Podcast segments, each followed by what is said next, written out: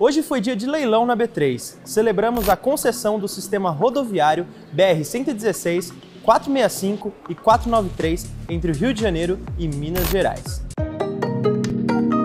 A Eco Rodovias, representada pela corretora Necton Investimentos, venceu com a proposta de 3,11% de desconto sobre a tarifa básica de pedágio.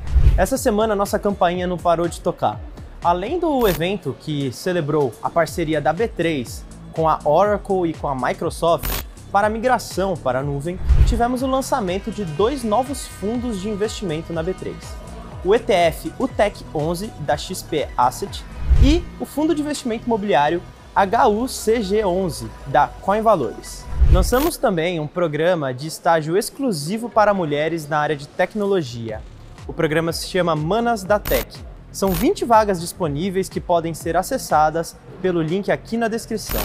Ainda falando de tecnologia, lançamos essa semana o L4 Venture Builder, fundo de investimento de 600 milhões de reais para investir em startups. Liberamos também a atualização dos dados de investidor estrangeiro no nosso site, com as revisões e alterações necessárias na metodologia. A nova área alugada da B3 ganhou novas funcionalidades, Agora é possível compartilhar informações com fintechs especializadas em te auxiliar na sua jornada de investimentos. Tudo de forma segura. Saiba mais no link na descrição. Hoje o Ibovespa B3 fechou em alta de 1,39% aos 108.487 pontos. A empresa com a melhor performance no dia foi a IRB, com alta de 6,56%.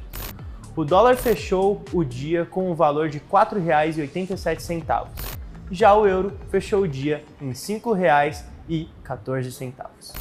O Minuto B3 vai ao ar de segunda a sexta no B3Cast, o nosso podcast diário disponível nas principais plataformas, na tvb3.com.br e nas nossas redes sociais. Obrigado e até a próxima semana.